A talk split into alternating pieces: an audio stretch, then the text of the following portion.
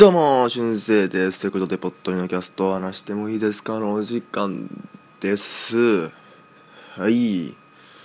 えー、っと、今回は第47ぐらいかな。47ぐらいだと思うんですけど、あの、取りためがすごくてね、もうこれはね、配信されてるのは3月上旬だと思うんですけど、撮ってんのはまだ2月のね、えー、今日は11日なんてね、ちょっと2月の後半ちょっと忙しくなるのが目に見えているので今早めに撮っちゃおうとね、えー、しているわけなんでちょっとね話のネタが古かったり、えー、ちょ時間差があったりするんですけども、まあ、ちょっとご了承くださいといったところですね。まあ、あの1月とかはすごいあのー、12月とかは全然撮れてなくてでまあね1回ちょっとあの過去作の回を挟んだりしたんですけど逆に今はねめちゃめちゃだからあの時はもうお便りとかもらったらすぐ次の回で読んだりとかできたんですけどちょっと今はそういう感じじゃないですはいということでえー、やってい、えー、きたいと思うんですがその前にまず今日のハッシュタグを読んでいきますしのちゃんさんからいただきました。ありがとうございます。もうね、このね、ハッシュタグコーナーでは準レギュラーですよ、もう。えー、ぼっとりの番組内 CM を聞いてて、えー、可愛い声で MI3E。あ、もしかしてミミミミさん、ミミさんの CM って今更ながらに気がつきました、気がつきましたと言って、はい、いただきました。ありがとうございます。えー、そうですね。なんかねしのちゃんさん俺のこのぽっとりの、えー、CM コーナーからねいろんな番組を聞き始めたみたいな話を前にカマラジでね、えー、おっしゃってたんですけど、えー、M さん MI さんそうです。ミミィさんのねこれあの CM なんで。俺はあのねあの CM 結構気に入ってるんですよ。なんかちょっとそれこそ本当にあのちょっとほん FM ラジオに流れてるっぽいなんか、えー CM だなと思ってなんか、うん、あれがあるとなんかちょっとグッと本当にラジオ番組っぽい感じになんか聞こえるんですよね。だからあれ好きでねあの毎回あの挟んでるんですよね。まあミミさんねあのいろんな番組さん登録してくださいみたいなねちょっと宣伝に、えー、関われたらなと思って入れております。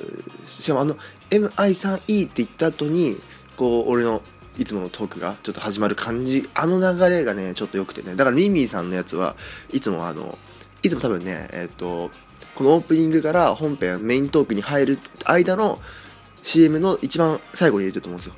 あそこでねあのあそこはベストポジションかなと思ったんですけど。はい。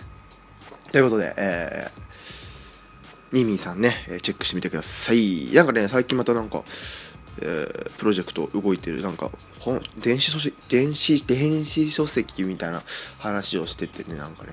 あとほらサイトもなんか随時改良、えー、みたいな感じでポッドキャスト業界盛り上げてくれてると思うのでね、えー、ぜひ見てみてください。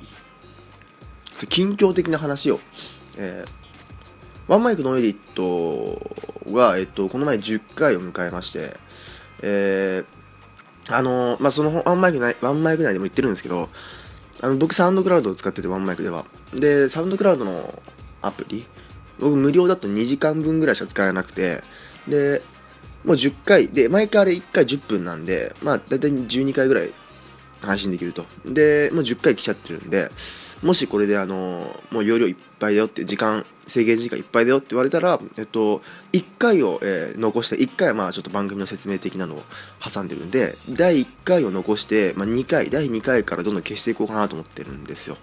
でまあもう消したやつは僕もあの保存もしてないんで、えー、まあワンマイクはもうポットよりもなんかそのなんだろう生ものと言いますか、えー、本当にブログ要素強いんでまあ決して、えー、もうどうでも聞けないのでまあぜひあのワンマイクのエディット気になる方は今のうちにもうもしかするとこれを配信してる時点では消えてるかもしれません、えー、ですがまあちょっと古いやつどんどん消えてっちゃうんでねあのお早めに、まあ、ワンマイクのエディットって知らないよって人は、まあ、僕が、えー、サブで、えー、やってる、えー、番組です。はい。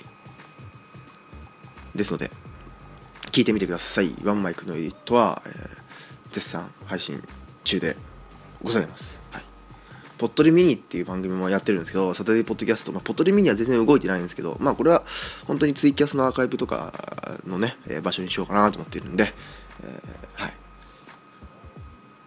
まあそちらも、あそちらサウンドクラウドだけ iTunes でないんですけど、えーチェックしてみてください。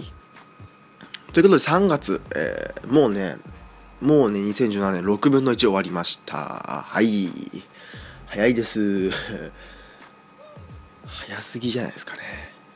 まあ、ということで、えー元気に、えーやっていこうかなと思います。えー今回はですね、えー久しぶりに、まあ、ここいらでちょっとね、ちょっと、まだちょっとページが更新されてるかされてないかギリギリなんですけど、ちょっとここいらで意識調査をぶっ込んどこうかなと思っております。そして今回の動画コーナーは、えっと、ニコニコと YouTube 同じ動画を紹介する、まあ、要するに1本ですね。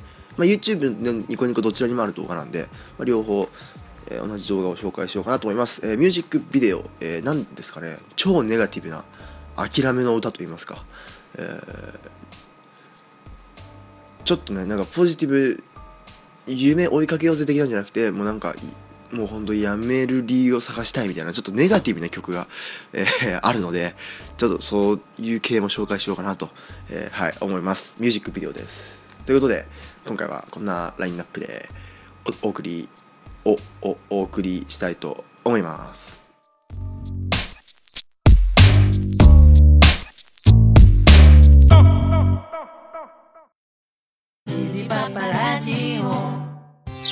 さあ今日も水やりしよっかの。父上。はいはい。皆元気よく咲き誇っております。おそうか。入ってる？夫の話が聞きたいとおお話ししましょうかね。水箱も不倫するおあ作りを開放するんです。よあ夜夜ですかもううるさいうるさいもう出荷出荷出荷もうお前ら出荷虹パパラジオ聞いてくださいどうも、猫のしっぽ、ポッドキャストパーソナリティの猫好きです。どうも、ガンちゃんです。もう、またガンちゃん酔っ払ってる。猫のしっぽポッドキャスト、ただいま絶賛配信中です。毎週日曜日と月曜日う。ん。ちょっとガンちゃんしっかりしてよ。大丈夫、大丈夫。全然酔ってないからね。ポッドキャスト、ポッドタク、ミミミ、オンオンうんうん。mi3e.com まだ知らない誰かにさあ今回はちょっと意識調査会ということでちょっとネタ足りるかなこれ4本12345本かちょネタ5本足りるかな。まあいいや、えー、ということで、えーやりたいと思います。あれでしたよねなんか。みおほほっぺさん？みおたささん？どっちだろう？どっちが正しいんだろう？がねあの意識調査好きって確か。みおほっぺさんかな？が、えー確かね意識調査好きですみたいな話してましたよね、えーやりますよ意識調査。ということで、えー、いきましょう。ちょっとねちょっと古い話からいきましょうか、えー順番をちょっと考えよう、えーこれが1番目。これもちょっと古いから2番目でまあこれは3つ後でいいか。はいじゃあ、えー、とまずは先月のもう超先月ちょうど1ヶ月前の話です。はい節分、えーありましたね。節分会をね僕もやりましたけども。恵方の話をねしましたけども節分に恵方巻き食べますか？ということで。食べましたか？みたいなえ話ですね。はい。僕話したっけ？この話。えーまあねあの結局食べたんですよ。僕もね。多分た話したと思うんですけどあのねあの食べてあの本当は作る気なかったっぽかったんですけどあの弟が「え作んないの?」って言ったら、えー作ることになったという。で結局ね、えースーパーで買ってきたものを巻いてまあ方角は向かなかったし黙って食べることもしなかったんですけどとりあえず食べるには食べたよという話で。まあツイッターでもねあの日はなんかいろんな方が恵方巻きをあげててはい。えー、しのちゃんもねあのハッシュタグでねい恵方の話をしてくれましたね。えー食べる食べないということで僕は食べるに、えー入れます。はい。えー、いきましょう。ダン。出ました。おすごいですね。34%が食べる65%が食べないだそうです。食べないが多かったです。でもねまあうちの家族の人も言ってたんですけどまあそんなになんだろう特別なもんでもないよねみたいな話をしてたんですよね。あのー、なんだろう。うんなんかそんなだから始まったのもなここ最近だしここ最近っていうかなんまあそんな超古いわけでもないしなんかそんな特別でもないよねみたいな話をしてたんですよね。まさに同じ同じことがこの、えーコメント欄にも書いてあります。はい。ちょっと、えー紹介したいと思います、えーただの太巻き寿司。特別なものとは思わない、えーそもそも東京にそんな風習はない、えー節分であるのは、えーイワシの頭。ねあの俺それも言ってました。イワシの頭が普通だよみたいな。言ってましたね。えーあと、えー大阪市はありますよ。でも食べないでしょうねってね。まあこれ前もねなんかね F4 の話した時に大阪は発祥みたいな話をしたと思うんですけどね。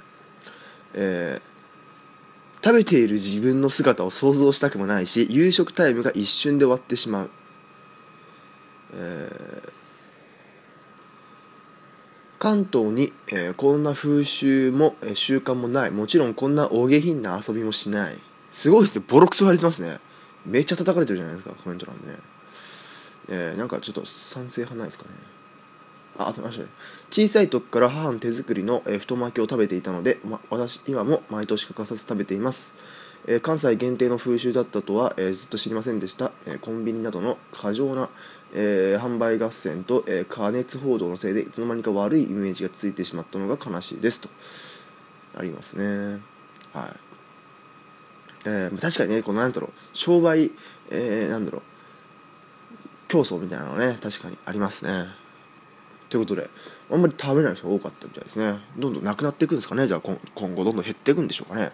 僕はまあまあただの太巻き寿司が好きなんで 食べますけど、えーまあただの太巻き寿司と言われればまあそうなんですけどね。僕はそのただの太巻き寿司が好きなんですよ。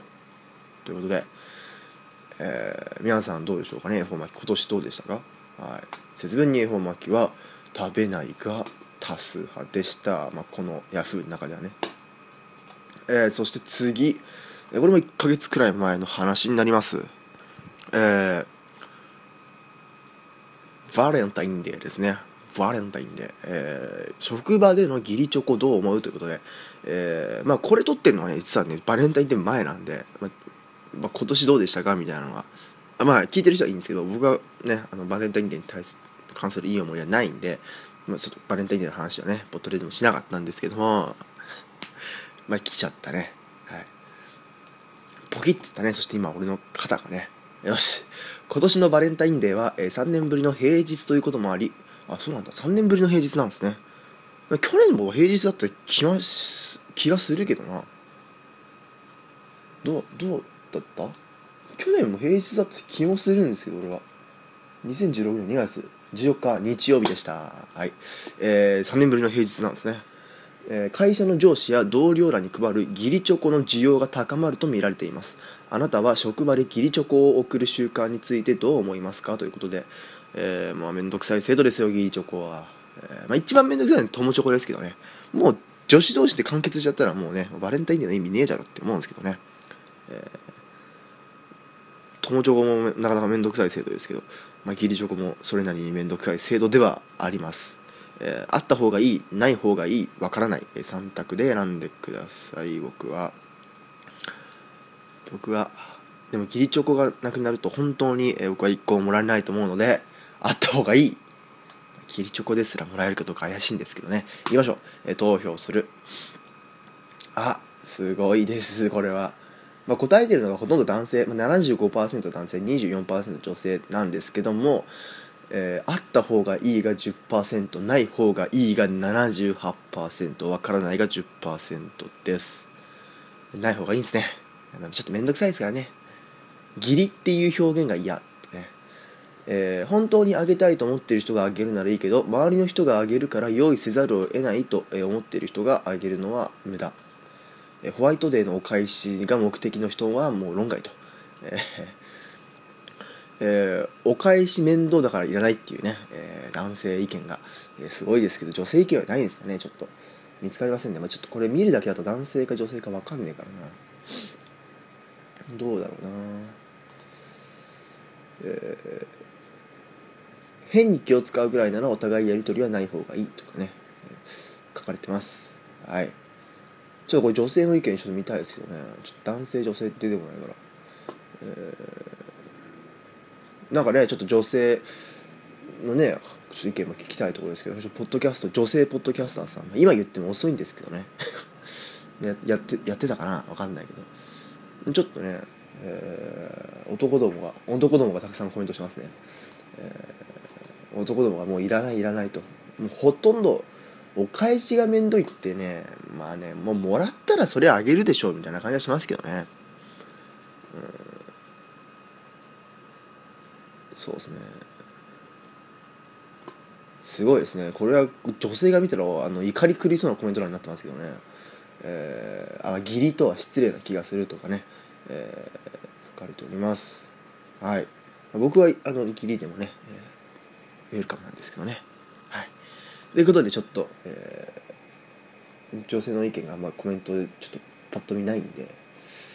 まあちょっともし女性から意見があればお便りください。ということで、えー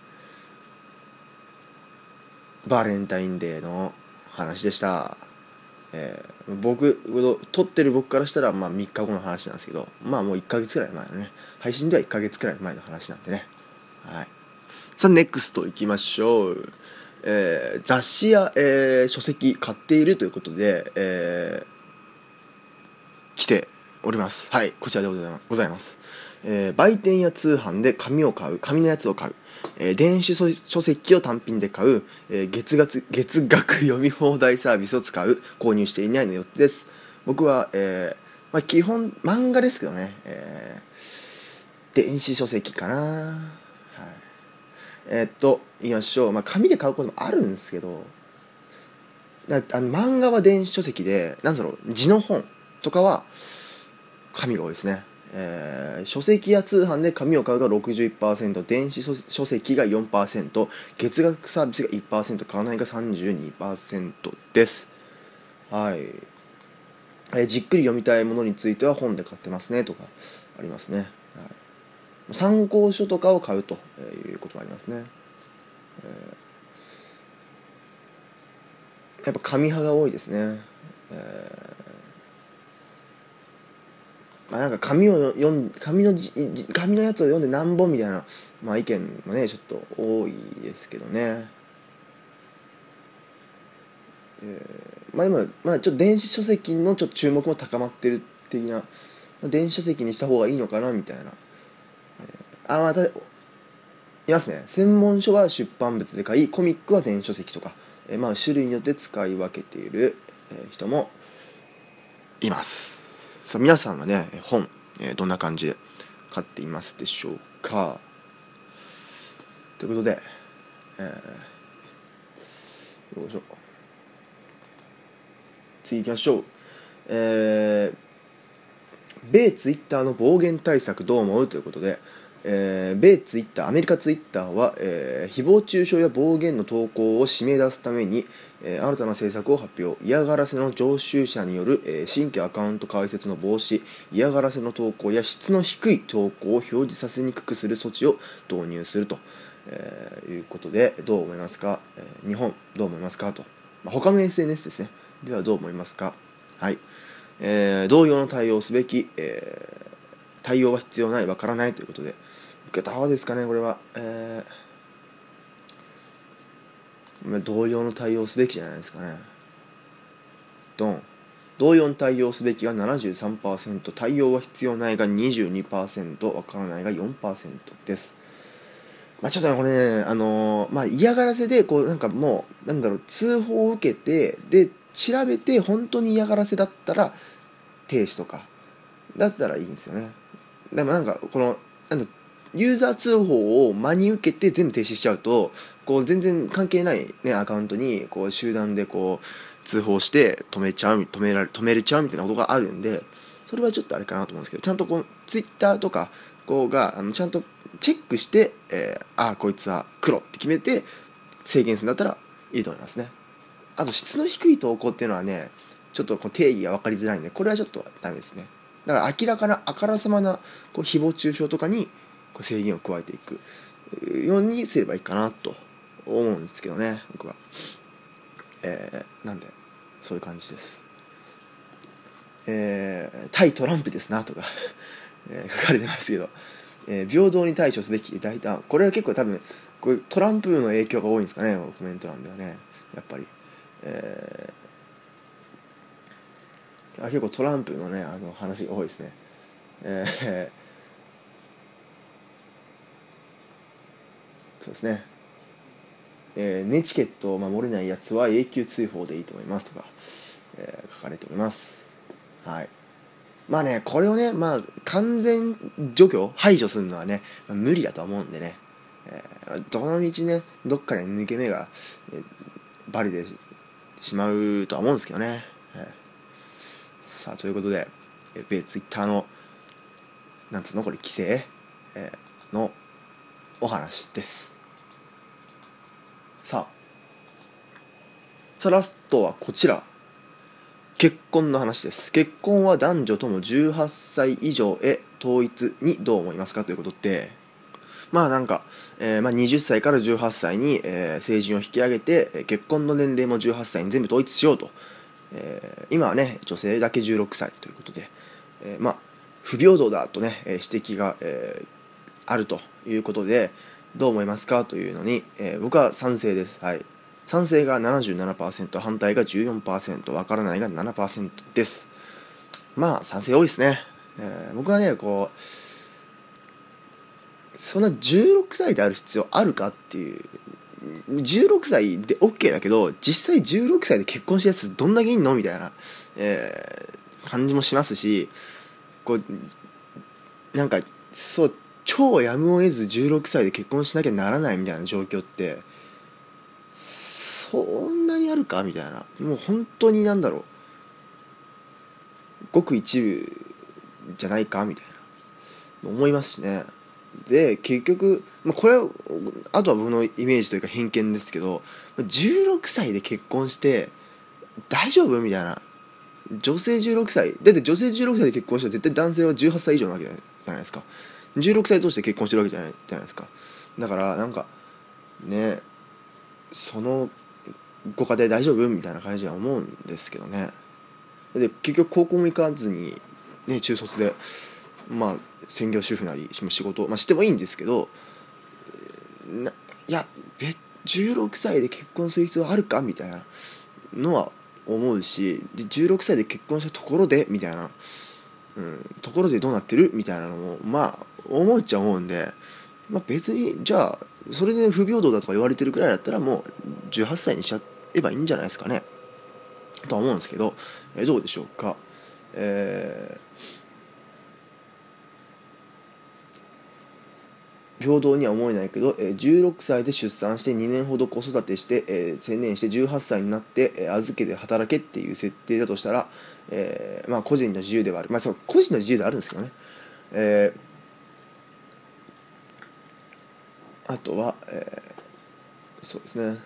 実年齢よりも精神年齢の方が重要なんではとかね、えーありますね。そうだだからねあの16歳にはあまりにも早いとかそう僕16歳早いと思うんですよね。だって言っちゃえば俺の同級生ってもう結婚できる年齢ではあるわけですよ。でも結婚してる人なんてもう聞いたことないですよ僕。やっぱり。えーまあ18歳まあでも18歳まあ18歳も早い気もするって書いてあるんですけど、まあ、成人がもう18歳になりそうですからね。なりそうですからね。ちょっとね。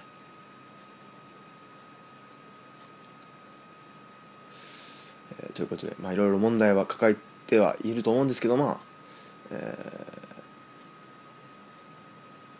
16歳女性結婚どう思いますかということでそう16歳でもう純愛でもうねお付き合いしてじゃあ結婚しましょうっていうケケースあんのかなって俺は疑問に思いますけどね。うん。ちょっとなんだろう。うん。16歳は早いかなと。僕は思います。コメント欄でも、えー16歳は若干早いかなみたいなこと。あとねコメント欄は結構なんかねあの結婚以外のなんだろう。こう議論がねちょっと交わされてるんであんまり読めるコメントがないんですけど。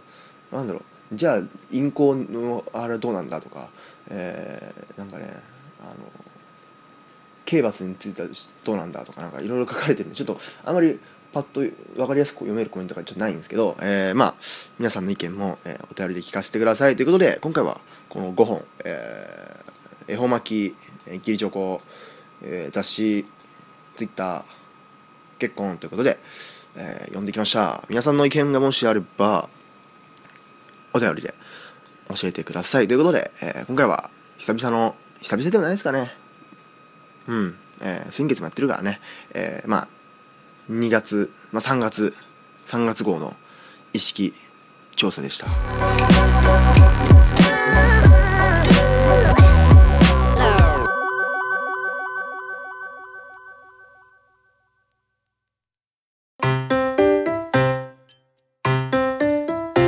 どうも、ぐだぐだタイムズです。このポッドキャストは MTF のシート、残念な滅がいろいろなことについてぐだぐだ話し合う、脱線型ポッドキャストです。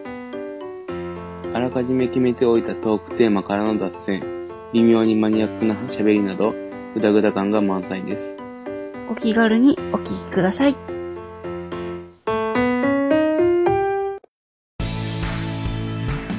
アニマルキャスターズがお送りするポッドキャスト番組アニマルミュージックレイディオ。音楽の話やそうでない話番組の中で楽曲を流したり流さなかったり毎回楽しくお送りしてます。月1回更新予定。どうぞ聞いてください。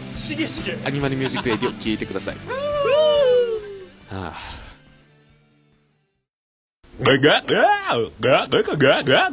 桃屋のおっさんのオールデイズ・ザ・ネッポンは、オールネポで検索。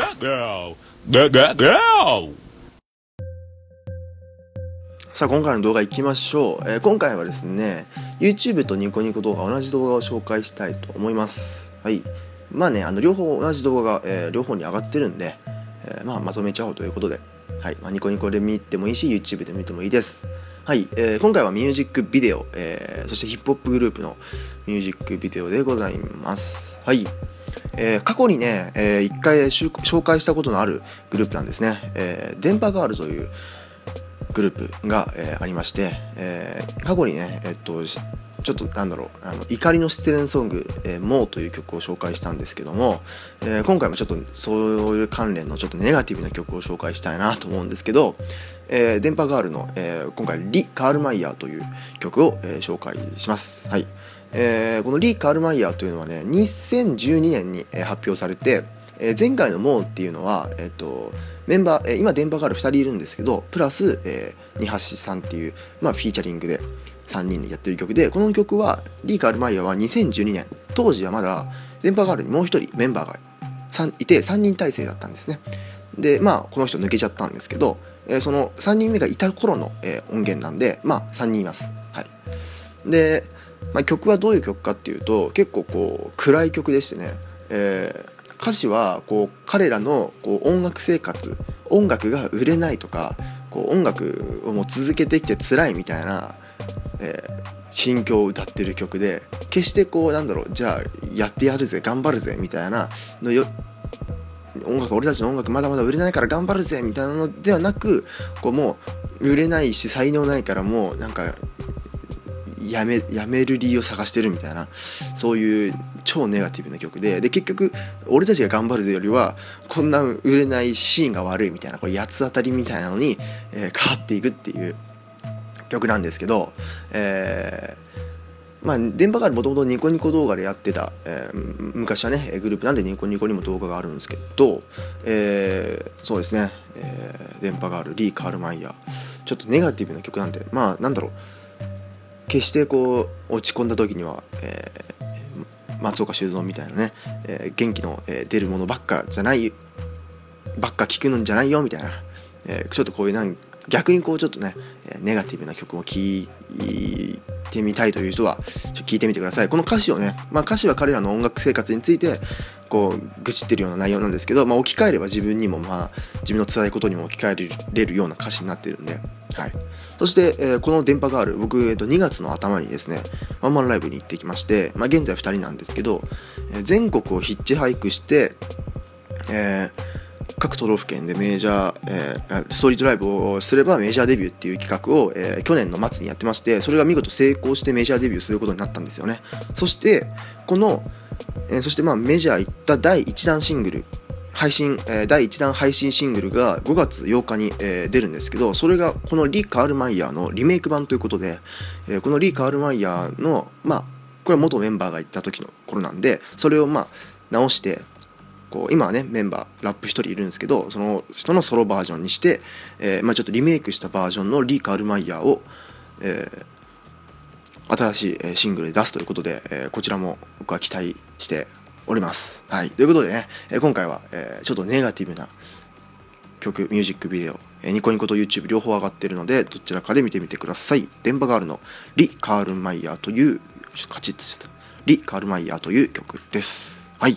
ということで今回は以上です。えーお便りお待ちしております。えー Google フォームもしくはメール saturday.podcast.gmail.com アートワーク見てください。あのあれですよ。あんま最近言ってなかったんですけど忘れてて。動画コーナーであのおすすめの動画皆さんのおすすめの動画を送ってもらうのもありますのでぜひ送ってくださいね。はい。そして、えー、Twitter は @poddode ポットで、えーハッシュタグもポットででございます、えーということでまた皆さん次回お会いしましょう。